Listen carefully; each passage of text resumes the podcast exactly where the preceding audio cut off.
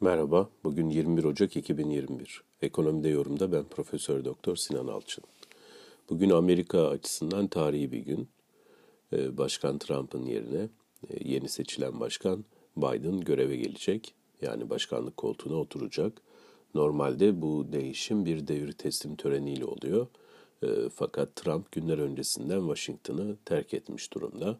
Öte yandan e, gerilim bütün topluma yansımış durumda. Çünkü e, acaba 6 Ocak'taki gibi bir kongre işgali veyahut da e, buna kalkışma girişimi ya da ülkenin başka bir bölgesinde e, benzer yönde bir gerilim olup olmayacağı konusunda da soru işaretleri var. Nitekim bu konuda çok sayıda e, ihbar mektubu da gelmiş durumda güvenlik yetkililerine.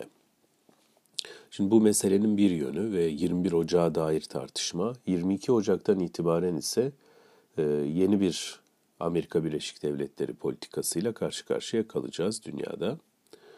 Bunun izlerini e, bugünden görme şansımız var mı diye baktığımızda birkaç emare var aslında. Bunlardan bir tanesi Biden ekibinin e, Paris İklim Anlaşması'na geri dönüleceğini yani Amerika Birleşik Devletleri'nin Trump döneminde ayrıldığı Paris İklim Anlaşması'na geri döneceği yönde bir açıklama yapıldı.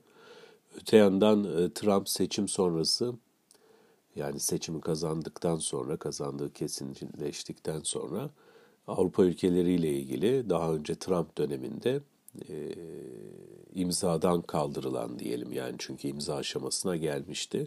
Transatlantik Anlaşması'nın tekrar e, masaya getirileceğini ve e, bu doğal müttefikleri olan e, Avrupalılarla e, yeniden güçlü işbirliği kurulacağını ifade etti. E, şimdi e, tabii Biden bunu boşu boşuna söylemedi çünkü diğer tarafta e, 15 Kasım'da 15 Kasım 2020'de ASEAN ülkeleri ve 5 tane Asya ülkesinin oluşturduğu ARCEP anlaşması var. Bu 24,8 trilyon dolarlık hali hazırda da dünyanın en büyük ticari alanı anlamına geliyor. Bunun karşısında Amerika Birleşik Devletleri Batı bloğuyla birlikte hareket edecek ve burada yeni bir ticari birlik oluşturacak.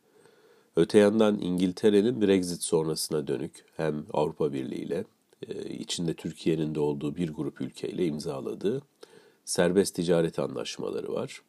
Amerika Birleşik Devletleri ile e, Britanya arasında da muhtemelen e, oldukça güçlü, geniş, sürdürülebilir bir anlaşma zemini aranacak.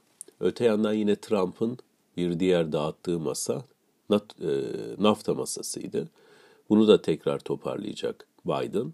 Çünkü özellikle hem göçmen politikası ile ilgili hem yine Meksika sınırı ile ilgili Trump'ın yürüttüğü politikanın tersi bir politika yürüteceğine dair hem kendisi e, hem yardımcısı e, hem de ekipteki diğer e, politikacıların açıklamaları oldu ardı sıra. Bu yönüyle de bir yumuşama görebiliriz.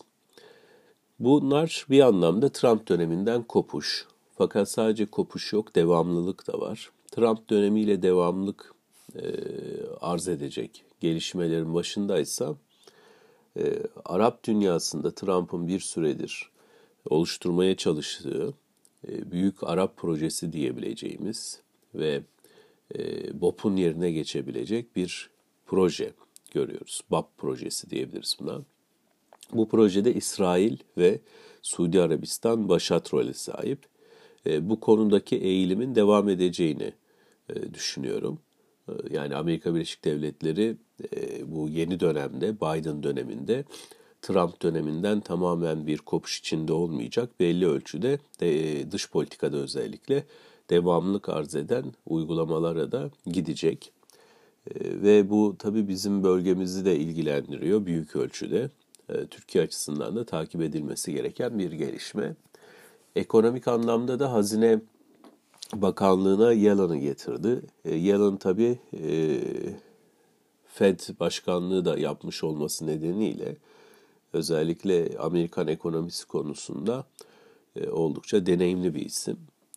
E, Biden'ın yaklaşımında özellikle maliye politikaları kısmında ciddi bir genişlemeye gitmesi bekleniyor. E, 2000 doları bulan bir helikopter para düşüncesi var. Bu konuda vaatleri var. E, bunun tabii finansmanın nasıl olacağı meselesi var. Özellikle vergi bacağı 2021 yılında nasıl çalışacak? Öte yandan Fed'deki bu genişlemeci para politikasının sınırı daha fazla ne kadar zorlanabilir? Öte yandan da yükselmekte olan enflasyon beklentileri var. Bu enflasyon beklentileri 2'yi de aşmış durumda.